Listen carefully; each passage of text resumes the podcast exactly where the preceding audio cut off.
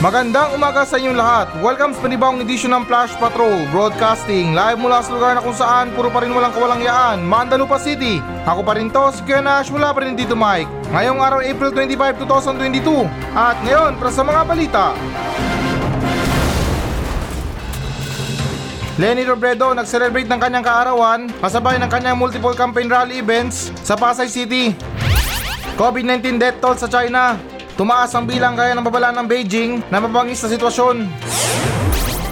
Lenny Robredo nakakuha ng makasaysayang pag-endorso mula sa MILF Party. Kapis binaha, ngayon ay nasa ilalim ng state of calamity. Binibining Pilipinas 2022, ipinakilala ang top 40 candidates.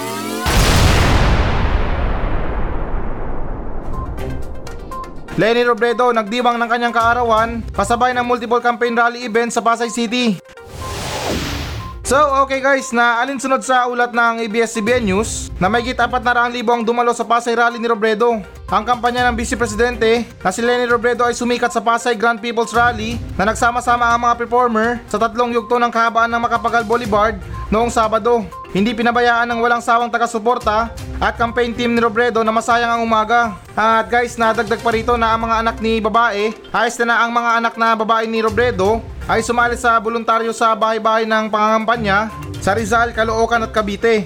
Nagtungo ang magkapatid sa Rally Pasay pagkatapos ng kanilang aktibidad sa umaga. Ang pamangkin ni Robredo na si Gailey ay nangampanya din sa mga residential areas bago pinangunahan ng Makati Assembly Walk na umantong sa rally sa Pasay. Pinagdiwang ni Lenny ang kanyang kaarawan na idinaan sa People's Rally. Nasa kalookan din ng celebrity na si Janine Gutierrez para mangampanya para kay Robredo. Okay guys, so ito, epal na naman tayo. Hindi, charot lang. Na ito, um, another thoughts naman tayo sa mga campaign rally na to. Na itong mga campaign rally na to, itong mga pangangampanya ng mga kandidato, na parang hindi ko lang maintindihan kung ano ba yung mga talagang dahilan or reason na dinaluan ng mga tao. What I mean yung ano ba, ano ba yung reason nila kung bakit na pumunta sila sa campaign rally? Alam ko yung iba na pumunta para magbigay ng suporta, pero speaking naman sa mga ano yan, sa mga pagpunta ng mga performer, tulad ng mga artista na yan, eh malay ko ba yung mga iba dyan, pumunta lang sila doon para makita yung mga idol nila. Eh one of the reason yun sa nakikita ko na yung iba, um, yung intention lang nila is pumunta dahil sa merong ano, merong mga live na ano, kantahan or parang gusto lang nila makita yung idol nila.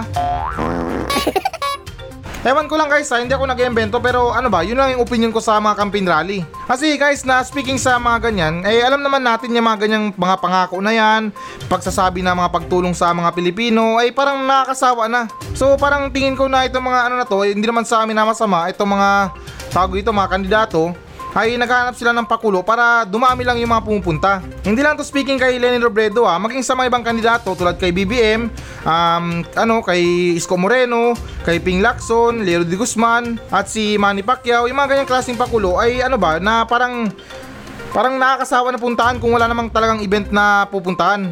Nagets nyo ba guys yung punto ko na ano ba, na naga yung mga kandidato naghahanap sila ng mga ibang paraan or pakulo nang sa ganun na pumunta yung mga tao at dumami yung mga ano nila, kunwari na tiga suporta. Hindi naman talaga sa amin na masama. Naintindihan ko yung mga ano, yung mga real supporters na pumunta talaga doon para ipakita yung presensya nila na sila ay malugod na talagang sumusuporta sa kandidato.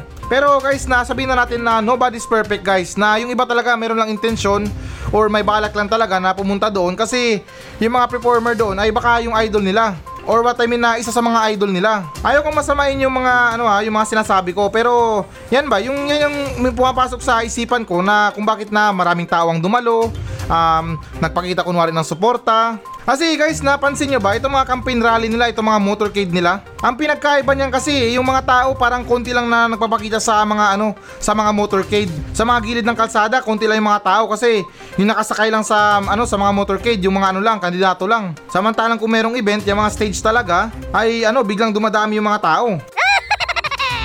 Although guys na marami-rami naman ng mga nagpunta sa mga motorcade na yan pero hindi talaga actually yung bilang ng mga tao na pumupunta sa mga event na yung sinasabi nila umaabot ng 400,000, 30,000, 40,000, 22,000. Eh kung sa mga motorcade na yan, kung hindi pa sila mamigay ng mga libreng pagkain, libreng gamit, o yung mga hinahagis-hagis nila, hindi pa sila dudumugin. Pero ganun pa man guys, na tulad ng sinabi ko, sa lahat ng mga sinabi ko itong tungkol sa mga pagpunta ng mga tao, um, which is na yung iba, tulad ng sinabi ko rin, na yung iba, yung balak lang nila pumunta sa mga event dahil merong ano, may mga mga, may mga artista na nagpupuntahan, yung iba talagang solid na sumuporta, ay yung mga sinabi ko na yun ay wala akong minamasama dun ha? Um, bali ano lang yun opinion ko lang yun. At anyways na ito um, belated happy birthday kay ano kay Vice President Lenny Robredo. I hope na nag-enjoy siya sa araw ng kaarawan niya. Pero nakakaingit din yung pangyayaring ganito no? O yung tipo na ganitong mangyari sa kaarawan mo. Yung tipo na dudumugin ka ng mga tao dahil sa gusto nila makiselebrate sa birthday mo.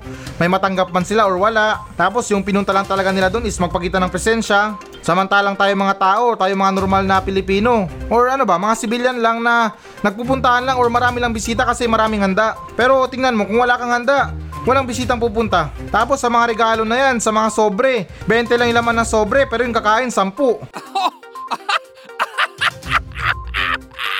Hindi naman sa nagiging kuripot guys, pero syempre sa mga ganitong klase na ano ba, yung tipo na pagpunta talaga sa mga araw ng birthday mo, ay walang dahilan kung bakit na nagpunta sila. Yung gusto lang talaga nila is parang makiselebrate lang sa birthday mo nang walang walang ine-expect na matanggap or merong makain or may mailibre kayo. Tulad ng pagpunta ng mga supporters ni Lenny Robredo na kahit papano na medyo nakakatuwa na kahit wala silang matanggap doon or wala silang mapala, ay yung gusto lang talaga nila or yung pakay lang nila is makapunta para suportahan yung ano nila, yung kandidato nila. Tulad ng sinabi ko sa mga birthday natin, kailan pa tayo nakaranas ng ganun. Yung iba nga dyan, nasa bulsa yung regalo or yung sobre na ibibigay. Pagpunta sa bahay, malaman na walang pagkain.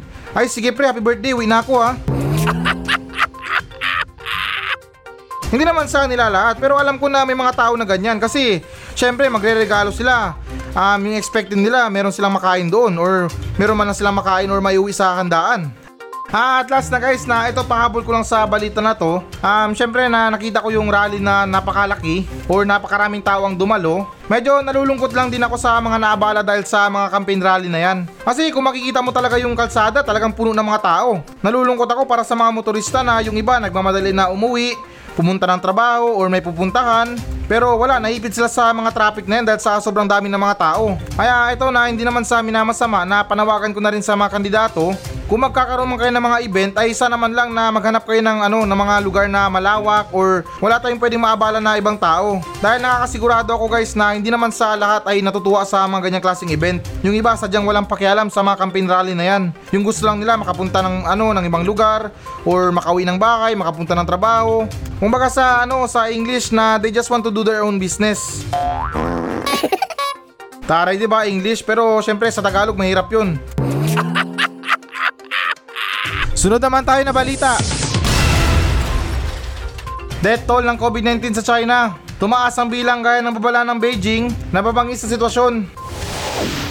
So, okay guys, na alinsunod sa ulat ng Inquirer.net na nagulat ang Shanghai ng 39 COVID-19 ng pagkamatay noong linggo. Ipinakita ang opisyal na data, ang pinakamataas na bilang ng araw-araw mula sa noong nagsimula ang isang linggong pag-lockdown habang ang kabisera ng China na Beijing ay nagbabala tungkol sa isang malungkot na sitwasyon na may tumataas na mga impeksyon. At dagdag pa rito na ang pangalawa sa pinakamalaking ekonomiya sa mundo ay nagpupumilit na alisin ang pinakamasama nitong pagsiklab ng COVID-19 sa loob ng dalawang taon gamit ang isang playbook ng malupit na mga lockdown at mass testing habang nanatili ito sa pinakamahigpit na patakarang zero COVID na nagdulot ng matinding pinsala sa mga negosyo at moral ng publiko. At dagdag pa rin dito na ang Cosmopolitan, business hub ng Shanghai, ay halos ganap na nakalak mula noong simula ng buwan na nagnanggalit sa mga supply chain kung saan maraming residente ang nakakulong sa kanilang mga tahanan ng mas matagal dahil isa itong sentro ng pagsiklab. Ang pinakamalaking lungsod ng China ay inihayag lamang ang mga unang pagkamatay nito noong April 18 sa kabila ng pag-ulat ng libo-libong mga kaso bawat araw sa mga nakaraang linggo.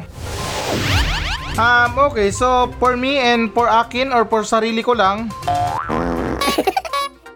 um, opinion ko lang dito is na hindi ako gaano convinced sa sinasabi ng balita na to na itong China ay nag-update lang sila noong April 18 sa mga pagkamatay. Sa pagkakaintindi ko, mga unang kaso ng mga pagkamatay, magmula muli na nung tumaas yung mga kaso sa kanila. Eh kasi para sa akin guys na itong bansang China masyadong shady dito sa mga ibang bansa Which is na itong mga ganitong klase na pagiging shady ay dapat natin i-apply sa mga sarili natin. Reminder ko na rin para sa sarili ko or para sa iba kasi itong mga pagtago natin or pag ano ba, pag secret lang natin ng mga problema natin ay ano nakakatulong yan sa atin. Ewan ko lang kung sa iba, yan lang ang pakiramdam ko dyan kasi kung meron tayong problema, no need naman talaga na ilantaran natin sa mga ibang tao na uy pre, meron akong problema, uy pre, ganito, uy mga, mga mare, mga Mars, ganito, may problema ako. Hindi nyo kailangan guys na ilantaran yung mga problema nyo sa mga ibang tao. Dahil malamang yung mga pinagkukwentuhan nyo ng mga problema nyo, ay nandyan lang yan para makinig at hindi tumulong. Hindi naman talaga sa nila lahat, pero yung iba parang gusto lang nila malaman na ay ito may problema to. Tapos yun, hanggang dun lang.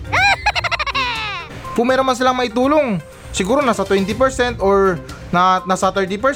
At saka para sa akin guys na hindi lahat ng mga pinagsasabihan natin ng mga problema natin ay mapagkakatiwalaan natin. Dahil yung iba talagang makati ang bunganga at kinikwento sa mga iba. Kaya katulad ng sinabi ko guys na itong bansang China may pagka-shade dito sa bansa nila which is na yung mga ibang problema nila ay hindi nila pinapaalam sa mga ibang bansa or hindi sila agad nagbabalita sa mga problema nila. Ito mga video na kumakalat ngayon sa China, yung mga ano na yan, yung mga lockdown na yan, dahil yung mga tao rin doon nagkagulo na, kung ano na mga pinagsasabi, nag-iingay na, kaya may mga video na kumakalat ngayon sa social media na kung saan na yung mga tao doon ay talagang desperado na na makalabas ng bahay para makabili ng pagkain or makabili ng gamot. Kasi guys, sa mga leak na video na nakita ko, grabe, grabe talaga, mas grabe pa sa grabe. Mantakin nyo guys yung isang building. May mga exit at saka entrance na yon. Bukod sa may mga harang na, yung buong building ginawan pa ng koral or bakod na para sigurado na wala talagang makakalabas. Tapos may nakita pa ako sa video na pasintabi lang sa mga kumakain ha. Grabe na ano, nilockdown sila sa isang ano, malit na ano, parang pasilidad ba yun? Nasa isang daan yata yung bilang nila doon or may gitna isang daan pero yung ano nila yung toilet nila apat lang. Tapos guys yung toilet grabe pasintabi lang ulit sa mga kumakain ha. Hindi ko alam kung sinadya yung tae na yun na parang birthday cake ng langaw na grabe parang almost na kung ikaw yung inidoro or kung ako man yung inidoro doon magre-resign talaga ako.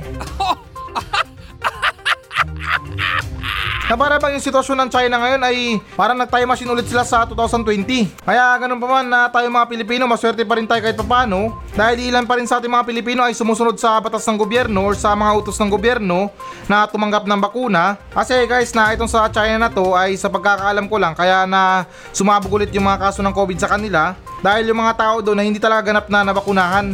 Kumbaga yung ginawa ng gobyerno nila, naging strict lang sila sa mga border nila. Parang nilak lang nila yung border nila para walang makapasok na ibang tao, walang makalabas. Kung meron magkasakit na, quarantine agad. Although na nakakatulong din naman yung pamamaraan nila. Pero syempre na iba pa rin yung mga talagang nabakunahan na tayo nang sa ganun na kahit tamaan tayo ng COVID ay matutulungan tayo sa mga ano na yan, sa mga pagkamatay, sa mga hawaan na yan. Kaya guys na ito hindi naman sa talagang pinupunto eh para sa akin ay masasabi ko lang na itong nangyari sa bansang China ay ito yung resulta na kapag hindi tayo tumanggap ng bakuna. Marahil yung ilan sa inyo dyan ay parang okay lang or parang wala lang kayong pakialam pero kung makikita nyo mga video na kumakalat ngayon ay kahit na mismo na mayamang tao doon ay gutom na. Makikita nyo sa mga video na nakakondo nakatira sa mga building. Pero ang iingay, panay pukpok ng kaldero nila dahil gutom na sila. At saka naniniwala din ako na itong mga pag-practice natin sa mga immune natin or immune system pala natin ay nakatulong din kahit paano na labanan ng COVID. Kasi yung mga dating tinamaan ng COVID na gumaling na, 50% doon na may chance na meron silang natural na immune system. Kumbaga napapagaling nila yung mga sarili nila nang hindi umiinom ng mga seryosong gamot. Pero syempre guys na importante pa rin yung mga pagtanggap natin ng COVID. Ay, este COVID pala ng ano, ng mga vaccine pala. Yan ang number one talaga na solusyon para malabanan ng COVID. Pero ewan ko lang, itong mga future na mangyayari kasi um, parang ngayon itong Pilipinas parang okay-okay pa. Sa kabila ng mga campaign rally na yan, sa mga pagtumpukan ng mga tao, sa mga event na yan, ay para bang yung gobyerno na wala nang pinapangambahan sa mga COVID, sa mga hawaan na yan. Ewan ko lang kung dito sa Pilipinas, kung yung pandemic ay pandemic talaga, kasi marami din nagsasabi na yung pandemic ay baka ano lang yan, pandemic lang. Pandemic lang para sa mga pondo na ilalabas. Sunod naman tayo na balita. Lenny Robredo nakakuha ng makasaysayang pag-endorso mula sa MILF party. So, okay guys, na alinsunod sa ulat ng CNN Philippines na ibinigay ng partidong politikal na Moro Islamic Liberation Front o MILF ang suporta nito sa presidential bid ni Vice President Lenny Robredo. Ang mga opisyal ng United Bangsamoro Justice Party o UBJP, kabilang ang Bangsamoro Interim Chief Minister Murad Ibrahim, ay ginawa ang formal na anunsyo sa Camp Darapanan, Sultan Kudarat noong Sabado. At dagdag pa rito na isang makasaysayang pag-endorso ng UBJP ng MILF kay Vice Presidente Lenny Robredo bilang Pangulo. At dagdag pa rito sa isang payag, hinihingi ko ang tulong ng mga Moro na iboto natin si BP Robredo at dalhin siya sa Malacanang. Binanggit ni Murad kung paano patuloy na sinusuportahan ni Robredo ang mga advokasya ng Bangsamoro. Noon kailangan namin ang mga kaalyado sa Kongreso at bilang Vice Presidente ng Pilipinas, nandyan si Lenny para sa amin, sabi ni Murad. Nandoon siya para sa Marawi. Gumawa siya ng oras para sa Bangsamoro. Um, so okay guys na ito paiksin na lang natin kasi parang paba ng paba or patagal ng patagal pala ay parang mas nagiging weirdo ang ano nababasa ko.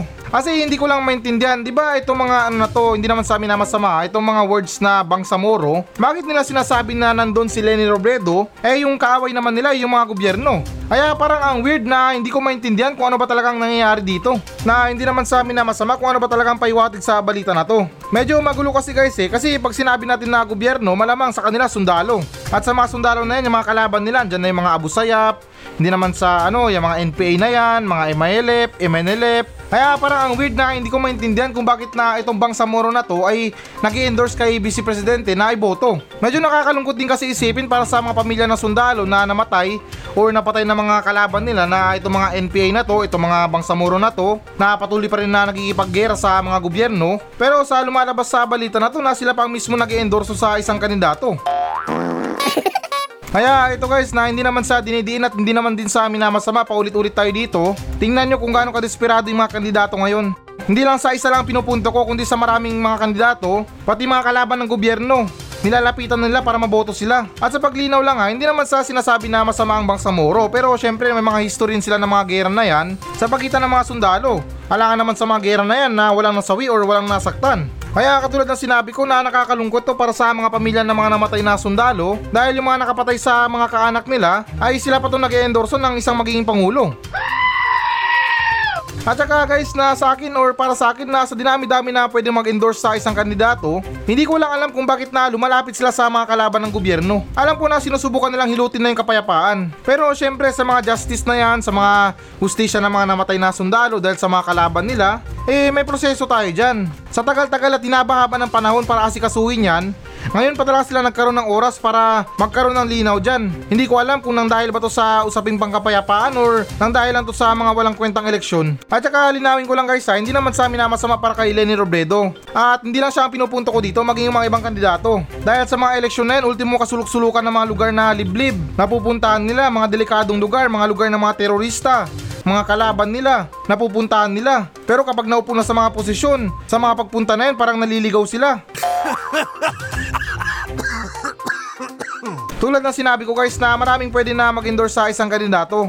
Halimbawa na lang dyan na yung mag-endorse sa kanila yung ano, yung mga tambay, yung mga tricycle driver, yan, pwede yan. Mga jeepney driver, mga magsasaka. No na guys yung mga makapangyarihan na tao dito or yung mga mayayamang tao para mag-endorse sa isang kandidato para sabihin lang na oh ito, mayaman ako at ito yung ano ko, ito yung pangulo ko na sana botohin nyo rin. Yung main point ng eleksyon dito ay para masolusyonan yung problema natin sa kahirapan at yung usapin sa mga pangkapayapaan na yan at hindi yung mga pagyaman ulit ng mga mayayaman. Kaya asa naman lang na ito panawakan ko na rin sa mga kandidato na piliin nila yung mga tao na nag endorse sa kanila para sa pagiging pangulo. Alam ko yung salitang desperado para manalo pero sa naman lang piliin nila dahil ito para sa pagiging pantay na rin katulad din ng mga biktima ng martial law na yung iba ayaw manalo si Marcos dahil sa yung iba ay biktima talaga ng malupit na martial law. Katulad ng sinabi ko guys sa mga pag-endorse na yan, hindi natin kailangan ng mga mayayamang tao dyan. Dahil para sa akin na naniniwala ako na yung dapat na mag-endorse sa isang kandidato ay tayong mga mahihirap na Pilipino. Dahil itong posisyon na papasukin nila ay yung trabaho nila ay para tulungan yung mga mahihirap at gawing maganda ang Pilipinas. Sunod naman tayo na balita. Kapis binaha, ngayon ay nasa ilalim ng state of calamity. So, okay guys, na alinsunod sa ulat ng Inquirer Net na isinailalim na ng pamahalaang panlalawigan ng kapis ng lalawigan sa state of calamity dahil sa matinding pagbaan nung nakaraang linggo. At dagdag pa rito na ang provincial board sa isang resolution na ipinasa noong Webes ay pinapahintulutan na ang pagpapalabas ng mahigit 10 million para sa tulong sa mga apektadong residente, lalo na ang pagkain, tubig at damit. Oh, so okay na yan. Para sa mga kandidato, it's too late pa. Ay, este na what I mean na it's not too late pa. Para magpakitang gilas para sa mga tao na tunay na nangangailangan ngayon. Yung mga tulong na yan, yung mga suporta nyo. Dahil ito, matagal ko na sinasabi at parang paulit-ulit na tayo na ako na parang nasasayangan ako sa mga ginagastos ng mga kandidato. Sa mga tarpaulin na yan, sa mga pagkakaroon ng event, sa mga ano sa mga pasahod sa mga organizer, sa mga performer, sa mga artista na wala namang kwenta na wala ano ba, walang saysay na pag-endorse nila sa mga kandidato. Malamang yung mga bayaran na artista, nag-endorse sila ng isang tao dahil binayaran sila. Eh ako, hindi naman sa amin na masama, wala namang personalan na. Trabaho lang yan. Kung ako i-hard ng isang tao para mag-endorse sa kanya at bayaran niya ako, um, ito wala nang plastikan. Siyempre, tatanggapin ko yan. Sa higpit ng mga pangangailangan natin mga Pilipino ngayon, bakit naman hindi, di ba? Pero ngayon, so far to be honest na wala naman akong ine-endorso na pangulo ngayon. Lahat naman ginagawa ko ang lahat para maging pantay yung mga sinasabi ko. Eh, yung punto ko lang sa balita na to, isa naman lang sa mga kandidato dyan na wag nilang sayangin yung mga pera nila sa mga walang kwentang tarpaulin na yan. Tulad ng sinabi ko sa mga organizer na yan, sa mga event na yan. Mas maganda ilaan nila yung mga pera nila sa mga pagbibigay tulong sa mga mahihirap, sa mga tunay na nangangailangan. Mas masaya pa ako makita guys na winawaldas nila yung mga pera nila, yung mga ano nila, yung mga budget nila sa ano sa mga pagtakbo sa pangulo or ano bang tawag diyan sa mga pagtulong sa tunay na nangangailangan. Lalo't na itong mga lugar na binaha, hindi ito mga biro. Talagang matinding pangangailangan yan sa mga tulong. Medyo nakakalungkot din kasi isipin sa mga kandidato na yung pinupuntahan lang nila mga lugar is yung mga lugar na walang ganong problema, walang ganong problema sa kahirapan, sa mga pangangailangan, na ito, ewan ko lang sa mga nakikita ko na parang yung mga tao pa or yung mga residente or ano ba, yung mga supporters pa ang gumagawa ng paraan para sa mga materyales nila sa mga pagbigay ng suporta, yung mga ano na yan, yung mga tarpaulin, yung mga sulat na yan na ito para boto ko sa'yo, ganyan, yung mga banderitas na yan. Hindi ko lang alam kung binibigyan sila ng pondo dyan or talagang voluntaryo yan. Kaya sa naman lang na kahit ito paulit-ulit tayo, para sa mga kandidato dyan na gumawa naman tayo ng kanais-nais talaga sa mga kapwa natin. Yung tipo na makakatulong talaga tayo na sa oras ng pangangailangan nila. Hindi yung parang sinasabi natin or parang pinapahiwatig natin sa mga sinasabi nila na kailangan pa nilang manalo sa pagiging pangulo para matulungan tayo. Wala naman sigurong pinagkaiba itong mga pagtulong natin or itong mga pagpunta natin sa mga lugar na nasalanta ng bagyo, namumblema ngayon, kaysa dun sa pagkakaroon nila ng mga campaign rally. Yung mga pagpapatay ng mga stage na yan para dun magsalita. Kaya ganun pa man guys na ito dagdag ko na rin na one of the reason na nakikita ko kung bakit na binabaha tayo is yung mga pagtapon natin ng mga basura kung saan saan. Eh kesyo konti man yan or marami, kapag hindi natin tinapon yung mga basura natin sa tamang tapunan, parehas din magkakaroon din tayo ng problema sa mga baha na yan kasi yung mga basura kung saan saan mapunta kasi nagsikalat na, yung iba papunta sa mga kanal, bumara na doon at nung bumaha, imbis na yung mga kanal na yan ay daluyan ng mga tubig, ay wala na, na nabarahan na ng mga basura. Kaya hindi naman sa amin na masama na nakakalungkot yung balita pero mas nakakalungkot yung mga ginagawa natin mga tao. Yung mga pagputol ng mga puno na yan, mga pagtapon ng basura sa hindi tamang tapunan. Tapos dagdag ko na lang hindi naman sa naninisi sa mga campaign rally na yan. Pagkatapos ng mga event yung mga basura nagsikalat talaga. Kaya para sa akin na hindi naman sa amin na masama na alam ko na malaking tulong din itong mga campaign rally na to para mas makakayat pa sila ng mga botante. Pero para sa akin na isa rin to sa mga dahilan kung bakit na nagkakaroon tayo ng mga problema sa mga basura. Na imbis na yung mga budget na inilaan nila para dyan ay tulong sa mga tunay na nangangailangan ay para bang mas pinipili pa nila na iwaldas yan sa mga hindi naman talaga kailangan. Sunod naman tayo na balita. Binibining Pilipinas 2022 Ipinakilala na ang top 40 candidates. So okay guys, na alinsunod ulit sa ulat ng GMA Network na ulitin ko lang na pinakilala na ang top 40 na binibining Pilipinas. Candidates na ang mga sumusunod na si Ana Valencia Lacrini, Ann De Mesa, Chelsea Fernandez, Christine Julian Opieza, Cyril D. Payumo, Diana Maki, Diana Pinto, Efiel Rosalita, Elda Luis Aznar, Ezel May P. Pabilaran, Ethel Abellanosa, Fatima Kate Bisan, Gabriel Basiano, Gracia Elizabeth Mendoza, Graciela Leman, Gwendolyn Melis F. Soriano, Iman Francesca M. Cristal, Ina Patricia Malaluan, Jane Darren Genovisa, Janine Navarro, Jasmine Dimakulangan, Jasmine Omay, Jerisa B. Uy, Jessica Ro McQueen, Joanna Day, Joanna Raisi Alahar, Karen Lowry Mendoza, Cristiana Lynn O. Moreno, Leslie B. Avilla, Maria Francesca Taruk, Mariela B. Esguera, Mary Justin Punsalangan, Natasha L. Majung, Nicole Budol, Naika May O. Bernardo, Patricia Go, Roberta Tamodong, Stacy Daniela B. Gabriel, Ilyana Marie S. Aduana. At ang magiging winner ng Binibining Pilipinas 2022 at magre-represent ng Philippine at Miss International, Miss Globe, Miss Intercontinental at Miss Grand International.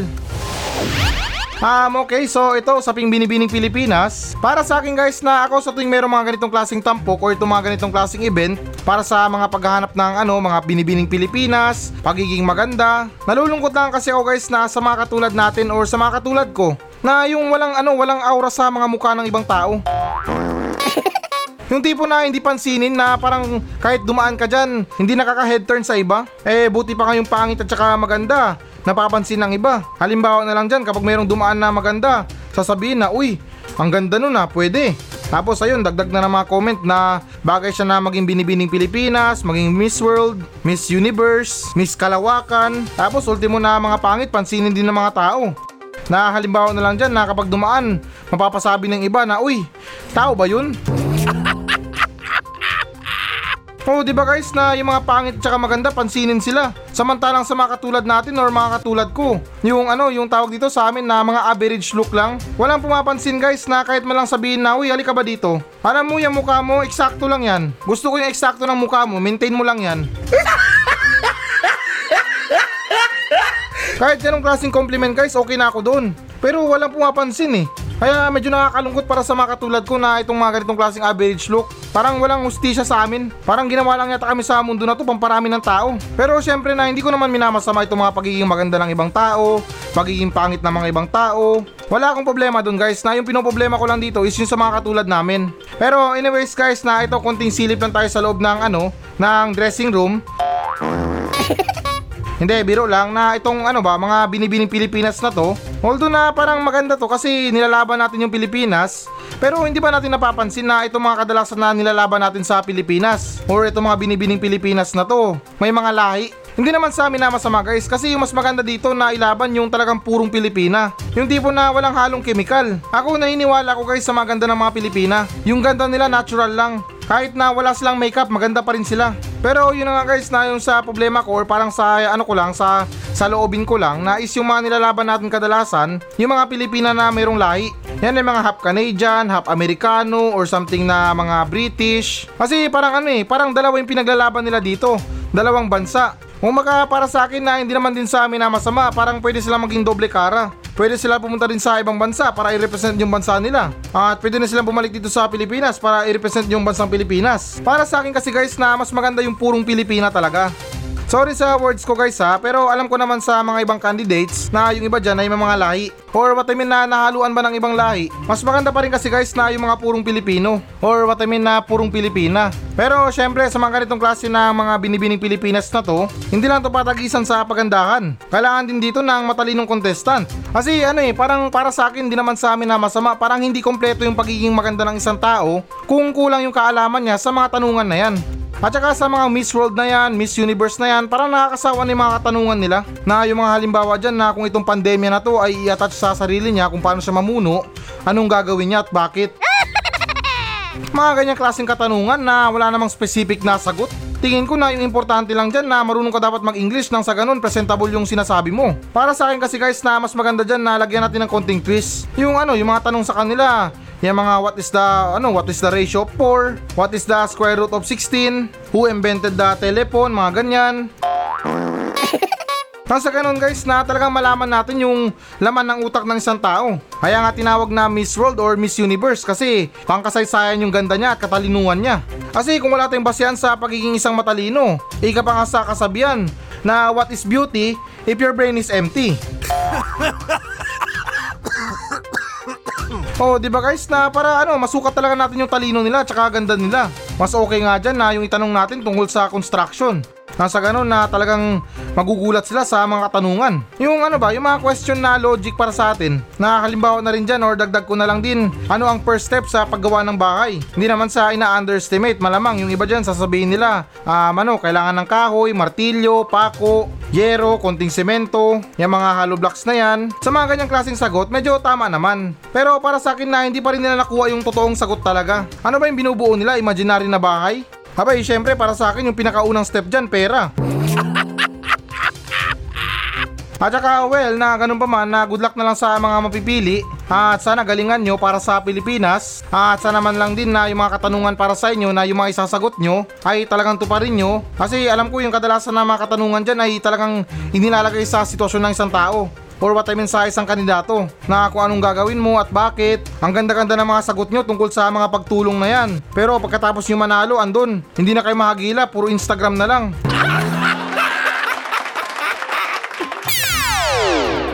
So ayan guys, ito na ang pinakahihintay nyo. Magbabasa na tayo ng audience mail. Mula pa rin to sa mga nagmensahe sa atin sa Facebook page ng Flash Patrol. At bago pa man ang lahat na gusto ko lang kayong batiin lahat ng Happy Monday. At singit ko na rin tong topic na to na itong panahon na to hindi natin maintindihan. Na para bang ilang araw nang maalinsangan yung panahon. Damdamin nyo ba yung panahon ngayon guys? Na parang kahit na nakabukas na mga electric pan, nakabukas na mga bintana nyo Ay iba pa rin yung pakiramdam natin na parang nanglalagkit tayo Ewan ko kung yung iba ranas to pero dito sa Metro Manila talagang maalinsangan yung panahon. Na para bang kahit na nagpapahinga ka na, nakahiga ka na. Pero yung pakiramdam mo parang sinasapian ng alinsangan ng panahon. Alam niyo yung ano, yung parang init ng imbornal? Yung bagong bukas na imbornal na puro ipis pa. Ganon yung ano eh, ganon yung ramdam ng panahon ngayon na kahit gabi mainit pa rin. Kaya I hope para sa mga nagpapahinga dyan sa gabi ay nakakatulog pa rin kayo ng maayos. At kung meron kayong mga tips na kung paano makatulog ng maayos kahit na maalinsangan yung panahon, ay huwag kayong maya na mag-share ng mga tips nyo kung paano makatulog ng maayos para kahit pa paano na makatulong din kayo sa iba kasi babasahin natin to. Mag-message lang kayo sa Facebook page ng Flash Patrol at talagang maaasahan nyo na babasahin ko yung mga mensahe nyo. At okay, so ito, proceed naman tayo sa unang nagmensahe sa atin na nagmula muli kay paring Joaquin Pintado. Ito yung sinabi niya, magandang morning paring Nash. Pasensya ka na at ngayon lang ulit nakamensahe sa'yo. Pero always naman ako nakikinig sa programa mo. May tanong lang ako paring Nash, bakit ang mga bibe o pato ay hindi lumulubog? Yan lang paring Nash, stay safe and thank you. Kung yung tao nga na punong-puno ng utang sa buhay, hindi lumulubog. Yan pa kaya mga pato na parelax-relax lang sa tubig? Pero wakin pintado kung tutuusin yan sa katanungan mo na yan ay tingin ko na kaya naman lumubog ng pato basta barilin mo lang sa ulo. Hindi, biro lang na kaya naman nilang lumubog talaga pero yun na nga na bilang nabubuhay na animal or hayop sa ano sa mga lupain ay kailangan din nilang umahon para ano makahinga. Pero by the way na paring wagin pintado na gusto ko lang magpasalamat sa iyo na always na pagiginig sa akin pero remind ko lang sa iyo na hindi mo kailangan na magpaalam sa akin na pasensya ka na kung ngayon lang nakapagmensahe. Okay lang yan, naintindihan ko na tayo lahat ay busy sa mga pangaraw-araw natin. Don't worry na hindi ako katulad ng mga kandidato na namimilit na butuin sila. Ako para sa akin na okay lang kung walang makikinig or merong makikinig. Pero syempre na ano lang yun, slight lang na okay lang. Pero makinig kayo ng Flash Patrol tuwing umaga. Dahil dito sa Flash Patrol ay talagang kakaiba dito. Dahil yung mga worst na balita, mga nagbabagang balita ay gagawin natin maligamgam yan dito sa Flash Patrol. O, di ba na at the same time, nakikinig na nga kayo ng balita at nag enjoy pa kayo.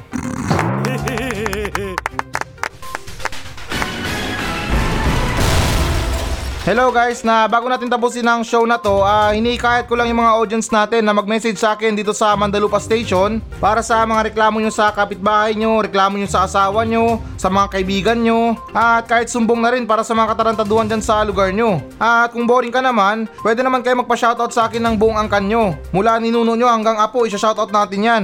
Kaya guys, na ano pang iniintay nyo? Magmensahe na kayo dito sa Facebook page ng Flash Patrol at nakakaasa kayo na walang minti sa mga pa-shoutout nyo. Paki-like na rin ang Facebook page ng Flash Patrol. Maawa na kayo, desperado na ako sa buhay. Kaya ulitin ko, para sa mga reklamo sa buhay, reklamo sa kapitbahay, reklamo sa mga tao, ay huwag kayong maya na magmensahe sa akin sa Facebook page ng Flash Patrol dahil actionan natin yan ng makabuluhang kalukuhan.